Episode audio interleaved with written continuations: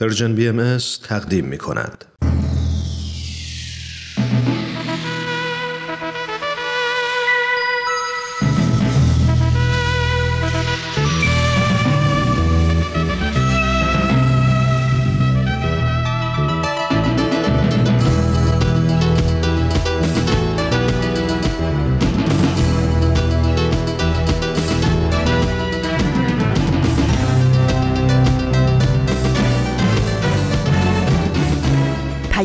دوست، برنامه‌ای برای تفاهم و پیوند دلها.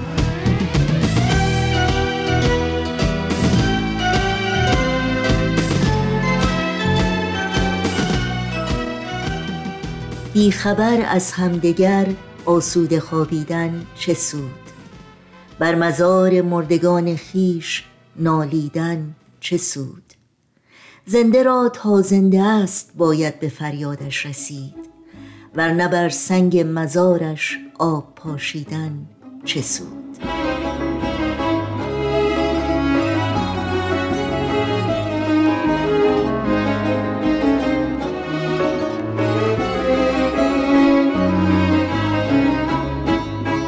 با درودی گرم و صمیمانه به شما شنوندگان عزیز رادیو پیام دوست، امیدواریم امروز هم در هر کجا که هستید شاد و تندرست و ایمن و استوار باشید و ایام به کامتون باشه.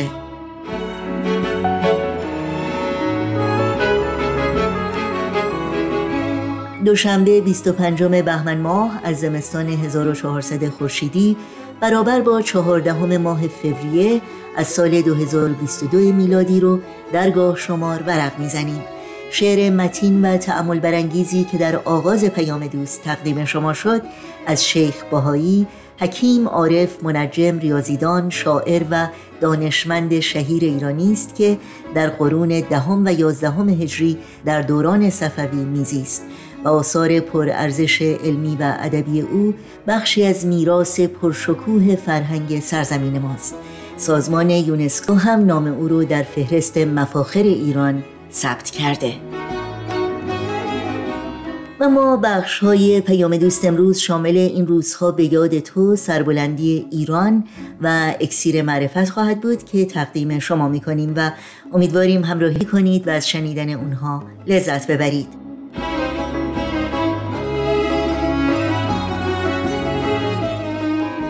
تماس با ما رو هم فراموش نکنید و نظرها و پیشنهادهای خودتون رو مطرح کنید. ایمیل آدرس ما هست اینفو ات پرژن بی ام اس دات اورگ. شماره تلفن ما صفر صفر یک هفت صفر سه شش هفت یک هشت هشت هشت هشت و شماره ما در واتساپ هست صفر صفر یک دویست و چهل پانصد و شصت بیست و چهار چهارده. توجه داشته باشید که اطلاعات کامل راه‌های تماس با ما، اطلاعات برنامه‌ها و پادکست برنامه‌ها و همینطور برنامه‌های دیداری سرویس رسانه فارسی بهایی در صفحه تارنمای ما پرژن بهایی مدیا دات اورگ در دسترس شماست.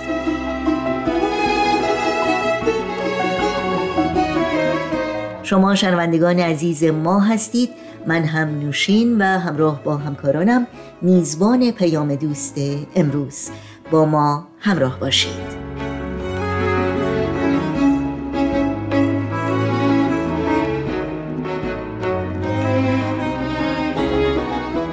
ما این روزها توافق بر سر تجدید قوانین کشور آمریکا در مورد معضل خشونت علیه زنان گام مثبتی بود از دیدگاه کارشناسان و صاحب نظران در راستای ارتقاء برابری در این کشور که رسانه‌ها نیز اون رو پوشش دادند. خشونت علیه زنان معضلی است جدی و جهانی که قوانین نابرابر در کشورها از جمله موانع بزرگ برای ریشه‌کن کردن آن است. اما قتل فجیع بانوی جوانی در شهر اهواز به دست همسرش در هفته گذشته که وحشت و دهشت اذهان عمومی رو در سراسر جهان برانگیخت، تنها از فقدان قوانین برابر در یک جامعه حکایت نمی‌کنه، بلکه عدم سلامت روح و روان و شدت زوال اخلاقی و عمق انحطاط فرهنگی اون جامعه رو رسوا می‌کنه. اجتماعی که خشونت و قتل انسانها رو تاب میاره و زیر پوشش ناموس، شرافت، دین و سنت چنین اعمال شنیع رو توجیه میکنه، حقیقتاً نه تنها با موزل نابرابری بلکه با مرگ وجدان انسانی روبروست. سرکوب و محدودیت‌های ظالمانه و انواع خشونت علیه زنان در بسیاری از عرصه‌های اجتماعی درگیر و مرتبط با مسائل دیگری چون تفاوت‌های دینی، نژادی، فرهنگی و شرایط اقتصادی و سیاسی است. بنابراین شکی نیست تغییر قوانین کشورها در راستای ایجاد جوامعی برابر بسیار مهم و اساسی است. اما صرف تغییر در قوانین بدون تغییر در فرهنگ یک جامعه که ریشه در ساختارهای خانواده، نحوه تربیت کودکان و نهادینه کردن خلق و خوی انسانی و یادگیری اصولی چون اصل محبت و یگانگی در فکر و دل و جان انسانها از همان سنین کودکی داره، برابری رو به همراه نخواهد داشت و جهان ما رو از معضلات فاحش و ویرانگری چون خشونت و سرکوب پاک و مصون نخواهد کرد و همزیستی مسالمت‌آمیز در جامعه‌ای سالم، پیشرو و پویا رو به ارمغان نخواهد آورد.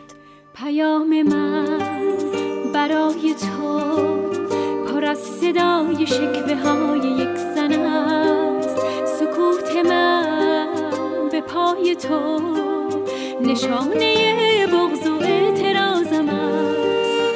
به هر رهی در این جهان یه مادر صبور و دل شکسته به زیر پای خشم تو اسیر افترا و پا بسته. شکایتم از این زمان نبرد نابرابر شکفتن بود، تو رفتی و من ماندم، تلاش و خواستن من است و کم نبود.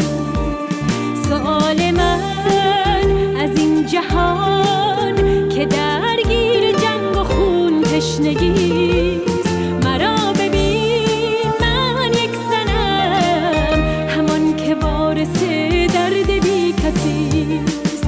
مرا ببین من یک زنم، همان که وارث درد بی کسی است.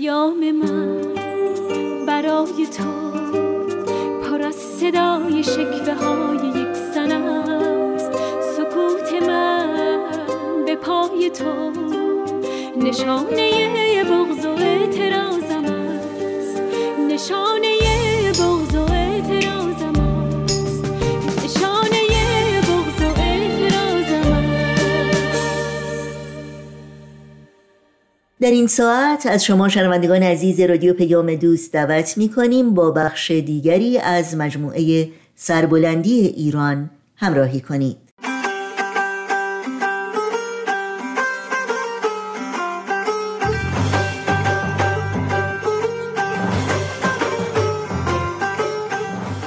سربلندی ایران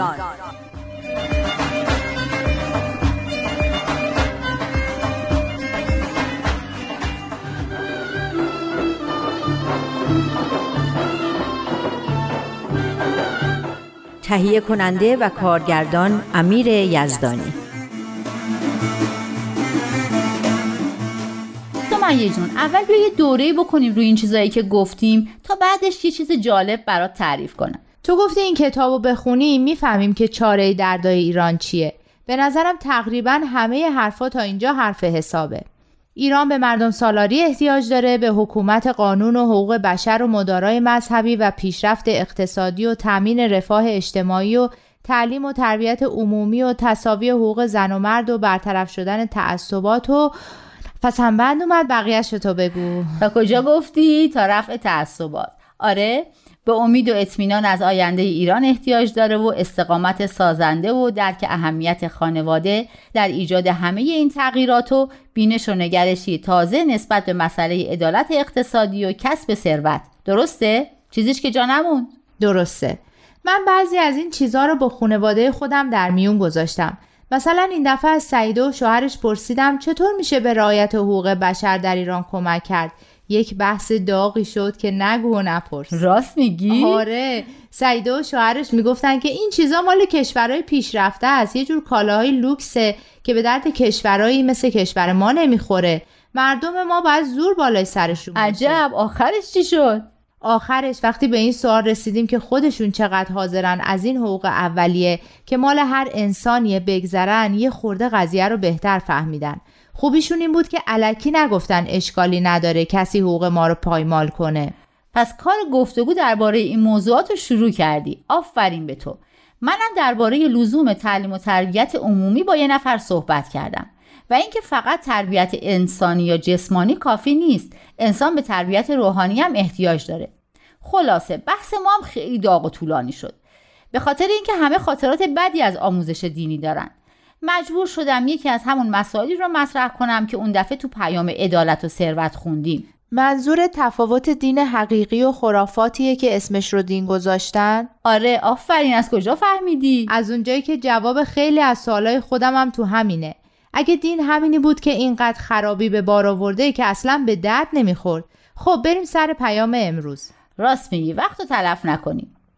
بریم سر کتاب خودمون. امروز باید یه پیام جدید رو شروع کنیم. آره، پیام مورخ نهم بهمن سال هزار و سیصد و نود و دو که خطاب به جوانای بهایی در ایرانه. بیا ببینیم از این پیام چی دستگیرمون میشه. خب اول که از جوانا میخواد درباره نقش خودشون در احیای عالم و اتحاد مردم دنیا فکر کنن. من دیشب که میخوندم از خودم پرسیدم که چرا گفته احیا؟ خب چرا؟ احیا یعنی زنده کردن. یاد اون مثالی افتادم که درباره بدن میزدی که بدن در اثر اتحاد و همکاری سلول‌ها و اعضای مختلف بدن زنده است. اگر این اتحاد و هماهنگی از بین بره اون آدمم میمیره. حالا دنیا هم مثل اون بدنه که از اتحاد مردمش زندگی پیدا میکنه. وقتی این همه جنگ و اختلاف هست و دنیا یک پارچه‌ای نداریم، این دنیا مرده است. باید با اتحاد احیا و زندش کرد. باریکلا، تا حالا اینجوری دربارش فکر نکرده بودم. آفرین. راستی قضیه این صد و چهارده کنفرانس که اینجا نوشته چیه؟ اینا کنفرانسایی بود که سال قبلش برای جوانای بهایی و دوستاشون تو نقاط مختلف جهان تشکیل شده بود. من فیلماشو دیدم. تو این کنفرانس‌ها جوونا تجربیاتشون رو با همدیگه در میون میذاشتن و درباره اینکه برای سازندگی جهان چه کارایی میتونن بکنن با هم مشورت میکردن. پاراگراف بعدی هم فکر کنم درباره همینه. اینکه کنفرانس‌ها فرصتی بوده برای این جوونا که درباره توانایی‌ها و قابلیت‌هایی که دارن فکر کنن و همچنین درباره نیروهای منفی که تو دنیا هست و جوونا رو به طرف مصرفگرایی میکشونه و از کارهای اساسی باز میداره. درسته، مثل همین تبلیغاتی که تو شبکه‌های تلویزیونی و فضای مجازی میبینیم که همش میخوان یه چیزی رو به همون بفروشن. اونم چیزای عجیب و غریبی که اگه این تبلیغات نبودن اصلا به فکرمون هم نمیرسید، چه برسه به اینکه احساس نیازی بهشون بکنیم. اینا باعث این میشن که جوان به جای اینکه به دنبال کسب ارزش‌های عالی انسانی و خدمت به هم نوع باشه، بره دنبال برند و تجمل و این چیزا و وقت و انرژی رو که برای تحولات اساسی جامعه و ایجاد تمدنی بر اساس وحدت و عدالت لازمه به هدر بده.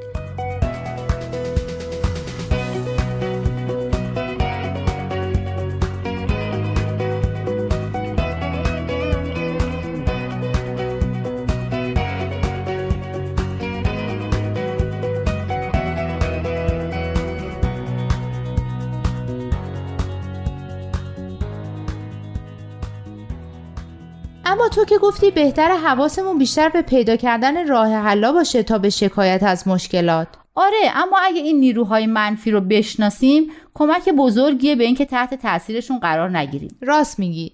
نوشته جوونا تو این کنفرانس‌ها درباره این صحبت و تبادل نظر کردن که چطور باید در مقابل نیروهای منفی مقاومت کرد و چطور همه میتونن با تلاش و کوشش دست جمعی دوستی و وحدت رو ترویج کنن. این دوستی و وحدت همونه که برای احیا و زندگی بخشیدن به دنیا و برای ساختن یک تمدن جهانی لازمه. تمدنی که در عین تنوع، وحدت و صلح و صفا و یگانگی توش باشه. خیلی برام جالب بود که گفته این کنفرانس ها باعث شده درک و بینش عمیقی تو جوونا به وجود بیاد و شور و شوق زیادی برای خدمت به مردم دنیا پیدا کنن. یعنی میخواد بگه صد و چهارده کنفرانس تو جاهای مختلف دنیا تشکیل شده و جوانایی که تو شرکت کردن با شور و شوق تصمیم گرفتن به همه مردم دنیا خدمت کنن. میدونم که میگی این کار شده، اما بازم باورم نمیشه. ویدیوش رو بهت میدم ببینی تا باورت بشه. فکر نکن فقط نیروهای منفی هستن که قدرت دارن و کارهای دنیا رو به میل خودشون پیش میبرن. نیروهای سازنده‌ای هم هستن که اتفاقاً قدرتشون از اون نیروهای منفی خیلی بیشتره. یه نمونهش هم همین کنفرانس‌های جوانان. خدا کنه. فکرشو بکن، بعضی از این جوونا برای اینکه بتونن تو این کنفرانس‌ها شرکت کنن مجبور بودن مسافت‌های خیلی طولانی رو با پای پیاده طی کنن، یا از مناطق جنگی بگذرن، یا از دریاهای طوفانی عبور کنن. اما همه این کارا رو به شوق شرکت در این کنفرانس‌ها انجام دادن. پس یادت نره ویدیوشو بهم بدی. خدا کنه بتونم پیداش کنم. البته اگرم پیدا نشد مشکلی نیست. فکر کنم با گوگل هم بتونی پیداش کنی. بزنی صد و چهارده کنفرانس پیداش میکنی. تو این پاراگراف آخر صفحه شصت و نه به جوونا میگه که باید به دیگران امید بدین. باید پیک مهر و محبت و دوستی باشین. باید نماد صبر و تحمل و بخشش و اطمینان باشین.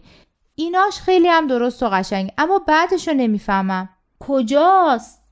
اینجا. خب اینجا چیو نمیفهمی؟ ببین نوشته پیشگامانی فعال در آن فرایندی باشید که قابلیت و ظرفیت خدمت را افزایش می‌دهد، اتحاد و اتفاق را استحکام می‌بخشد و به کسب بینش و مهارت‌های لازم برای کوشش در جهت استقرار مدنیتی جهانی و بهبود شرایط مادی و معنوی جوامع بشری کمک می‌نماید. حالا که دوباره از روش خوندم فهمیدم. منظورش اینه که این کارا رو انجام بدیم. اتحاد داشته باشین، خدمت کنید، بینش و مهارت‌هایی رو که برای ایجاد یه مدنیت جهانی و همینطور برای بهبود بخشیدن به شرایط مادی و معنوی بشر لازمه به دست بیارین. آره، همه اینایی که گفتی درسته، اما اینجا فکر کنم یه فرایند خاص مورد نظره. چیزی که بهش میگی مؤسسه آموزشی که به افراد کمک میکنه که این کارا رو انجام بدن. یعنی کمک میکنه بینش و توانایی و مهارت‌های بیشتری رو برای خدمت کردن به دست بیارن و بتونن به بهبود شرایط مادی و روحانی جامعهشون و همچنین ساختن مدنیت جهانی کمک کنن. پس این مؤسسه آموزشی رو که گفتی قشنگ برام توضیح میدی؟ باشه، یه بار مفصل برات توضیح میدم. اما حالا بیا بریم سر بقیه پیام که مطالب با هم قاطی نشه. این پاراگراف بعدی درباره تبعیض‌هایی که تو ایران بر علیه بهائی‌ها وجود داره. همین که نمیذارن تو دانشگاه درس بخونن و کسب و کاری داشته باشن و عبادت خودشون رو بکنن و خلاصه ظلم و ستمی که بهشون میشه. اما به نظر من چیزی که خیلی مهمه اینه که میگن جامعه بهائی ایران با همه این صدماتی که در راه آرمانهای خودش تحمل کرده هیچ وقت نقش قربانی رو به خودش نگرفته و همچنان برای خدمت به وطن خودش فعال و متعهد و پیشرو بوده. پیداش کردم، اینجاست. دنیا ناظر بر این واقعیت است که جامعه‌ای ستم دیده به هیچ وجه حاضر نشده برچسب قربانی بودن رو بر خود بپذیرد و در عوض زنده و پویا و با اراده آهنین با والاترین مراتب همبستگی و همکاری عمل می‌نماید تا جوانانش کسب دانش و معرفت نمایند، به درجات علمی نائل شوند و تمامی اجتماع از نتایج پیشرفت و ترقی آنان بهره‌مند گردد.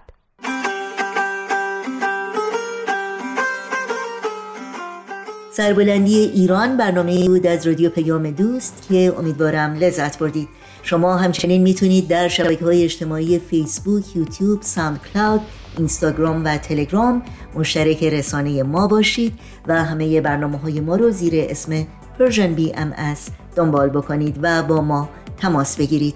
آدرس تماس با ما در پیام رسانه تلگرام هست ات پرژن بی ام اس کانتکت.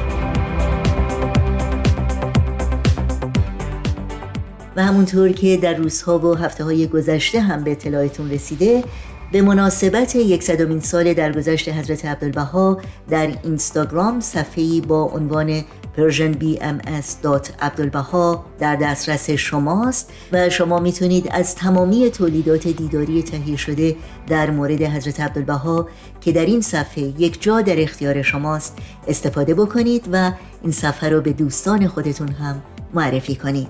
در ادامه برنامه‌های امروز شما رو به شنیدن قطعه موسیقی دعوت می‌کنم.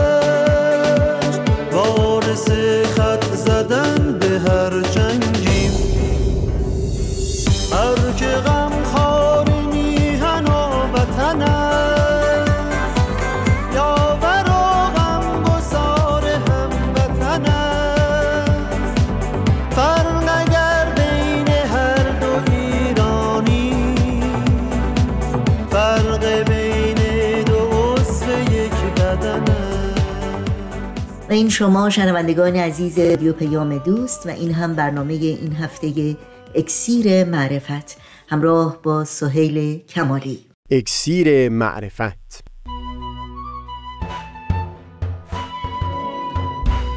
مروری بر مضامین کتاب ایقان. این گفتار تار و پود زندگی ملا علی و ظهور حضرت باب. از تا همامه ازلی در شور و تغنیست، گوش قلب را از سروش او بی بهره مکن. از تا همامه ازلی در شور و تغنیست، گوش قلب را از سروش او بی بهره مکن. گوش قلب را از سروش او بی بهره مکن.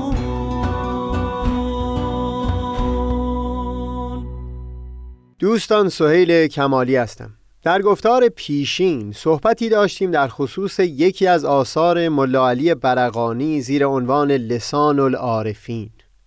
چیزی که برای من جالب بود در اون کتاب این بود که زمانی که داشت اصطلاحاتی مثل صراط، میزان، جنت، جهیم و امثال اون رو معانی گونه گونش رو بیان می کرد و حقیقت مثل شخص خود شیخ احمد احسایی و بعدها سید کاظم رشتی، خود ملا علی هم کمک ها می کرد برای اینکه موانعی که بر سر راه ظهور حضرت باب وجود داشت با آسودگی بیشتری برداشته بشه.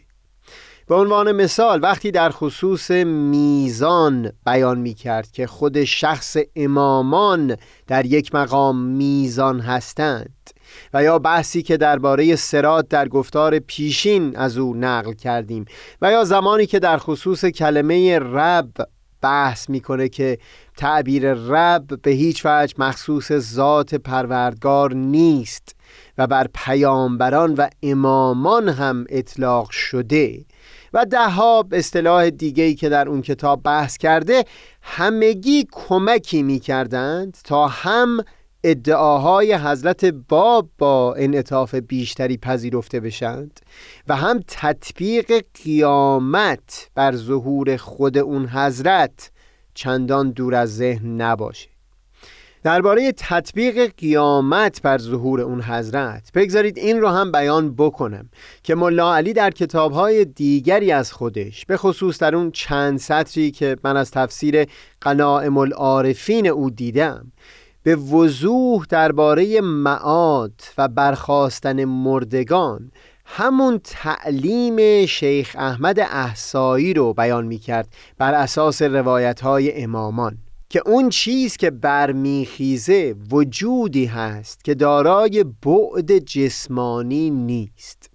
بگذارید به اصطلاح فنی بیان بکنم که اون حقیقت روح نیست، یعنی اون وجودی نیست که متعلق به عالم عقول و ارواح باشه، اما نتیجه سالها تعامل و تعلق روح به این جسم خاکی در طول حیات هست و این جسد مثالی کاملا متفاوت هست از این جسم خاکی. لذا در اون تفسیر می گفت این که در قرآن بیان شده که آدمیان از اجداس خارج میشند، برخلاف برداشت رایج مقصود نه خارج شدن از قبور، بلکه خروج اونها از همین بدنهای جسمانی هست. بگذاریم مقصودم این هست که همین گونه بیانات از سوی علمای بزرگی مثل ملا علی که زیر تأثیر تعالیم شیخ و سید بیان می شد، زمینه را آماده می کرد برای پذیرفته شدن بسیاری منویات در طول دوران ظهور حضرت باب.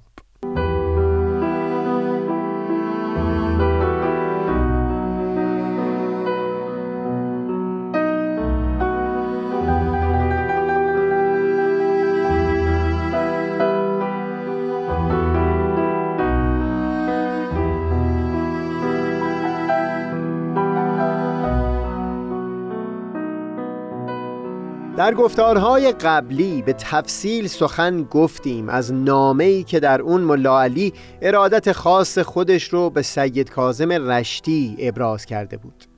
این رو هم می‌دونیم که یک سال پیش از ظهور حضرت باب، زمانی که طاهره قرةالعین به همراه خواهر و شوهر خواهرش راهی کربلا میشد، همین ملا علی به او پیشنهاد کرد که در کربلا به شاگردی سید کاظم در بیاد و مستقیما از محضر او کسب علم بکنه.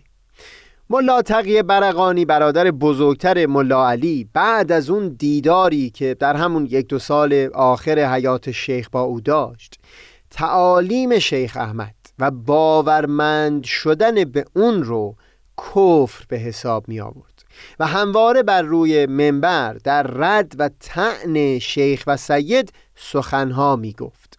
و خب همونطور که انتظار می رفت، زمانی که امر حضرت باب ظاهر شد هم به نهایت قوت کمر بست بر مقابله با دیانت اون حضرت.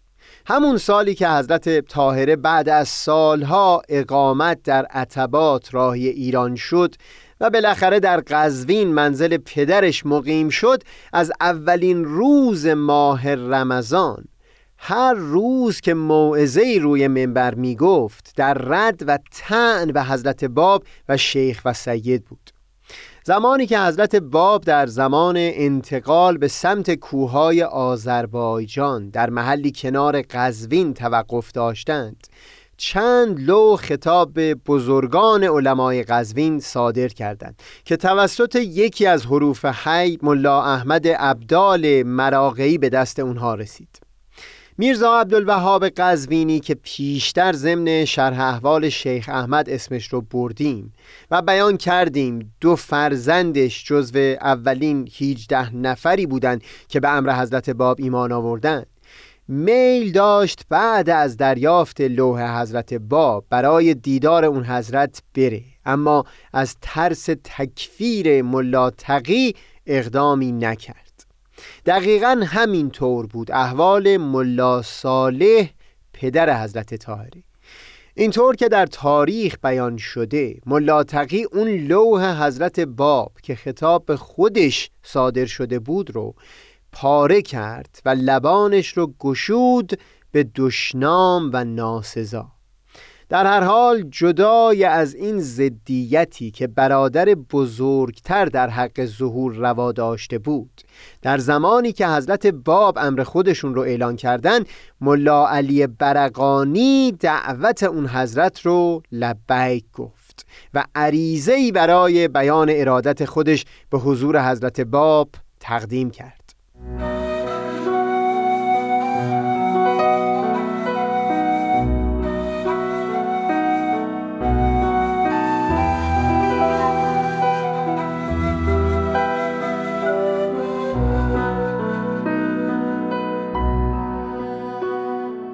متن عریضه‌ای که ملا علی حضور حضرت باب ارسال کرده رو اون حضرت در آخر یکی از آثارشون که به عنوان تفسیر ها یا شرح دعای غیبت نامیده شده به صورت کامل نقل کردند که به این اثر حضرت باب در یک جای کتاب ایقان هم اشاره شده. حضرت باب از صاحب عریضه به نام ملا محمد علی قزوینی برقانی یاد می کند و من دیدم که در برخی منابع تاریخی و نسخه های خطی هم نام او به عنوان شیخ محمد علی قزوینی درج شده. بگذارید در حاشیه صحبتمون مطلبی رو بیان بکنم که شاید خالی از سود نباشه. ده ها سال پیش از این محفل روحانی بهایان ایران برای اینکه نسخه های خطی نابود نشن، یک تعداد کپی از اون نسخه ها رو صرفاً به منظور حفظ تکثیر میکرد و هم در آغاز اون متذکر میشدن که این جزو کتاب های مورد تصویب جامعه بهایی نیست. من به اشاره یکی از فاضلان دانشمند متن این عریضه ملا علی رو در شماره شصت از این مجموعه کتاب‌ها که گاهی به عنوان کتاب‌های جلد سبز شناخته میشن دیدم. بارها در همون دوران نوجوانی برای من این سوال پیش اومده بود که چرا این آثار حضرت باب که در این مجموعه ها جمع شده و به حقیقت جزو پرمغز ترین متون نازل شده در این ظهور بوده، در سطح وسیع منتشر نمیشن. به حقیقت بعد از مراجعه به همین تفسیرها متوجه شدم که چرا امکان همچون انتشاری هنوز میسر نیست. نسخه پر هست از اغلاط از سوی شخصی که اثر رو استنساخ کرده و برای تصحیح و مقابله راهی نیست به جز در دست داشتن چندین نسخه قابل اعتماد. به عنوان مثال در خصوص همین متن عریضه ملا علی، مورخ گرانقدر جناب فاضل مازندرانی در کتاب زهور الحق بر اساس نسخه قابل اعتمادتری از تفسیرها که در دست داشته این نامه رو نقل کرده و چندین کلمه در همین نامه کوتاه اون چنان متفاوت هست که به کلی معنای جمله رو دگرگون میکنه و حتی عبارتها به اون گونه‌ای که در کتاب‌های جلد سبز چاپ شدن در چند مورد حتی خالی از هر گونه معنا هست. امید من اینه که در آینده ایام با در دسترس داشتن نسخه‌های قابل اعتمادتری از آثار حضرت باب این امکان حاصل بشه که آثار پرمغز ایشون در سطح بسیار وسیع تری منتشر بشند. در این گفتار بر اساس همون نسخه‌ای که فاضل مازندرانی نقل کرده مضمون عریضه رو وارسی می‌کنیم.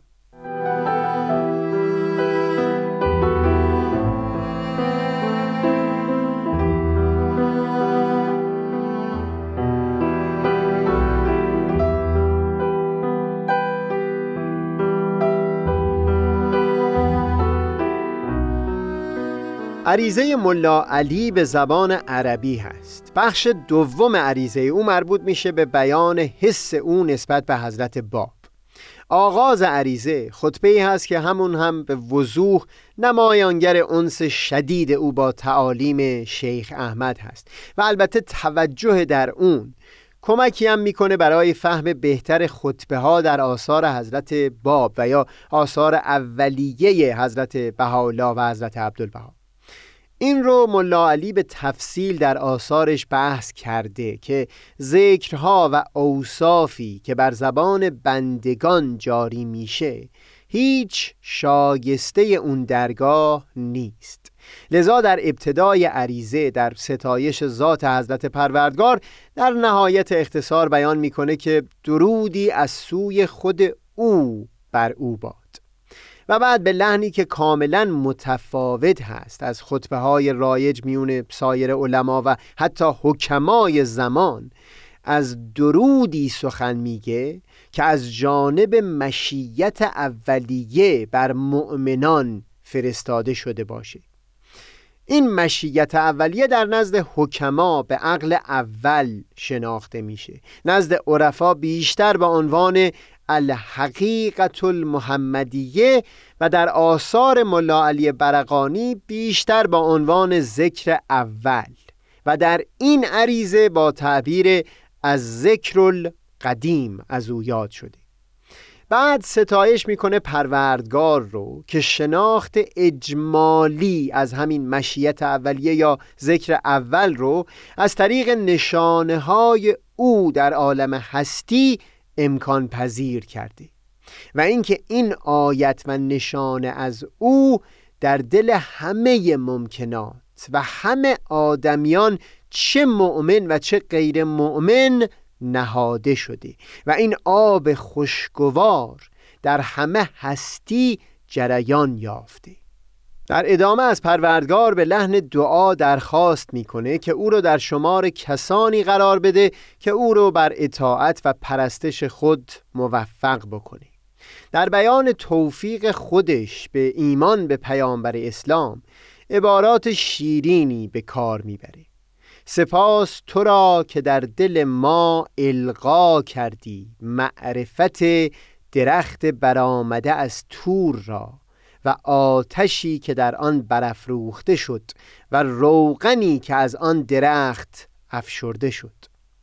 بالاخره بعد از همه این مقدمات هست که در خصوص پذیرفتن حضرت باب بیان مطلب میکنه.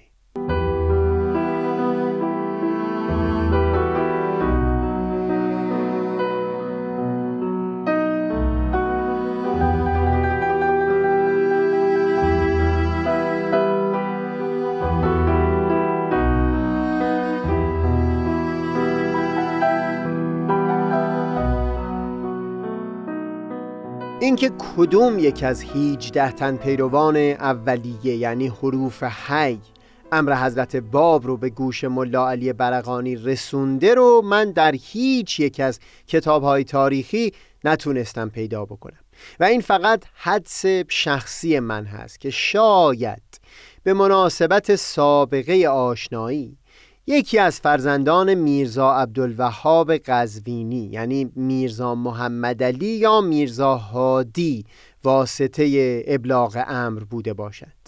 اما در هر حال این رو میدونیم که در اون سال اول ظهور یکی کتاب قیوم الاسما از آثار حضرت باب و دیگری صحیفهی مشتمل بر چهارده دعا که از قلم اون حضرت صادر شده بود به عنوان حجت ظهور در دست حروف حی بود و در دیدارهایی که با کسان علما و سایرین داشتن این دو اثر رو از نظر اونها میگذروندند. ملا علی برقانی در این بخش از عریضه در خصوص مواجهه خودش با امر حضرت باب به این مضمون بیان میکنه: پیک و پیاماور آن چیز که بدان مأمور بود را به دست ما رساند و ما درباره امر شنیدیم و در الواح و آثار او نظر کردیم. خداوند از ملاحظه الواح او معرفت و شناسایی ارکان توحید را به ما ارزانی داشت و هدایت از گمراهی تمیز داده شد و ان شاء الله که از اطاعت کنندگان امر حق خواهیم بود. و هم بیان میکنه که ان شاء الله برای ذکر الله العلی العظیم تسلیم باشه. تلمیح هم به یکی از آیات قرآن و چند روایت میکنه که در اون مؤمنین رو از چنگ زدن و بهانه جویی کردن بر اساس آیات متشابهات در قرآن بر حذر داشته بودند. در ادامه آرزوی نزدیکی ظهور حضرت موعود رو میکنه و با درود بر امامان و شیعیان خاص و دوستداران اونها عریضه خودش رو به آخر میرسونه. بگذارید در گفتار بعد در خصوص یک دو عبارت از همین بخش پایانی عریضه ملا علی گفتگویی با هم داشته باشیم.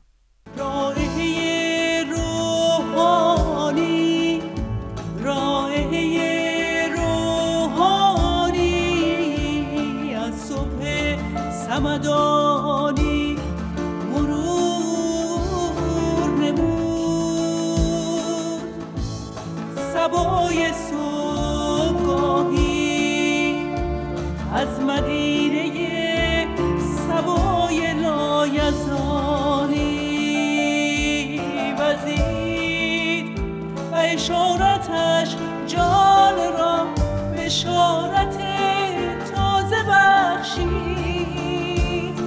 جان را بشارت تازه بخشی، بساط جدیدی مبسوط نمود بر مغان بی شما،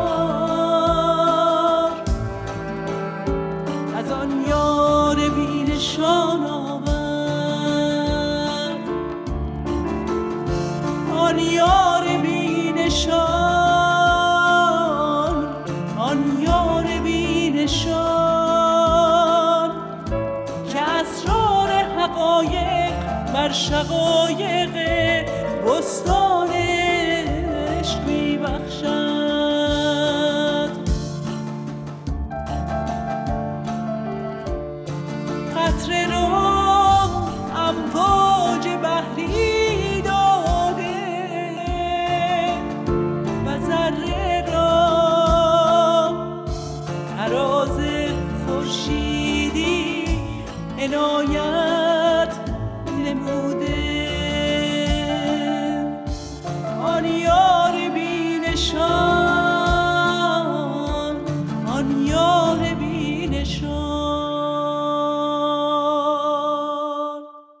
نرم نرمک به پایان برنامه‌های این دوشنبه رادیو پیام دوست میرسیم. فراموش نکنید که روزهای پنج شنبه برنامه‌های رادیو پیام دوست ویژه کودکان، والدین و مربیان خواهد بود. امیدواریم با این برنامه‌ها همراهی کنید و با دیگران هم به اشتراک بگذارید.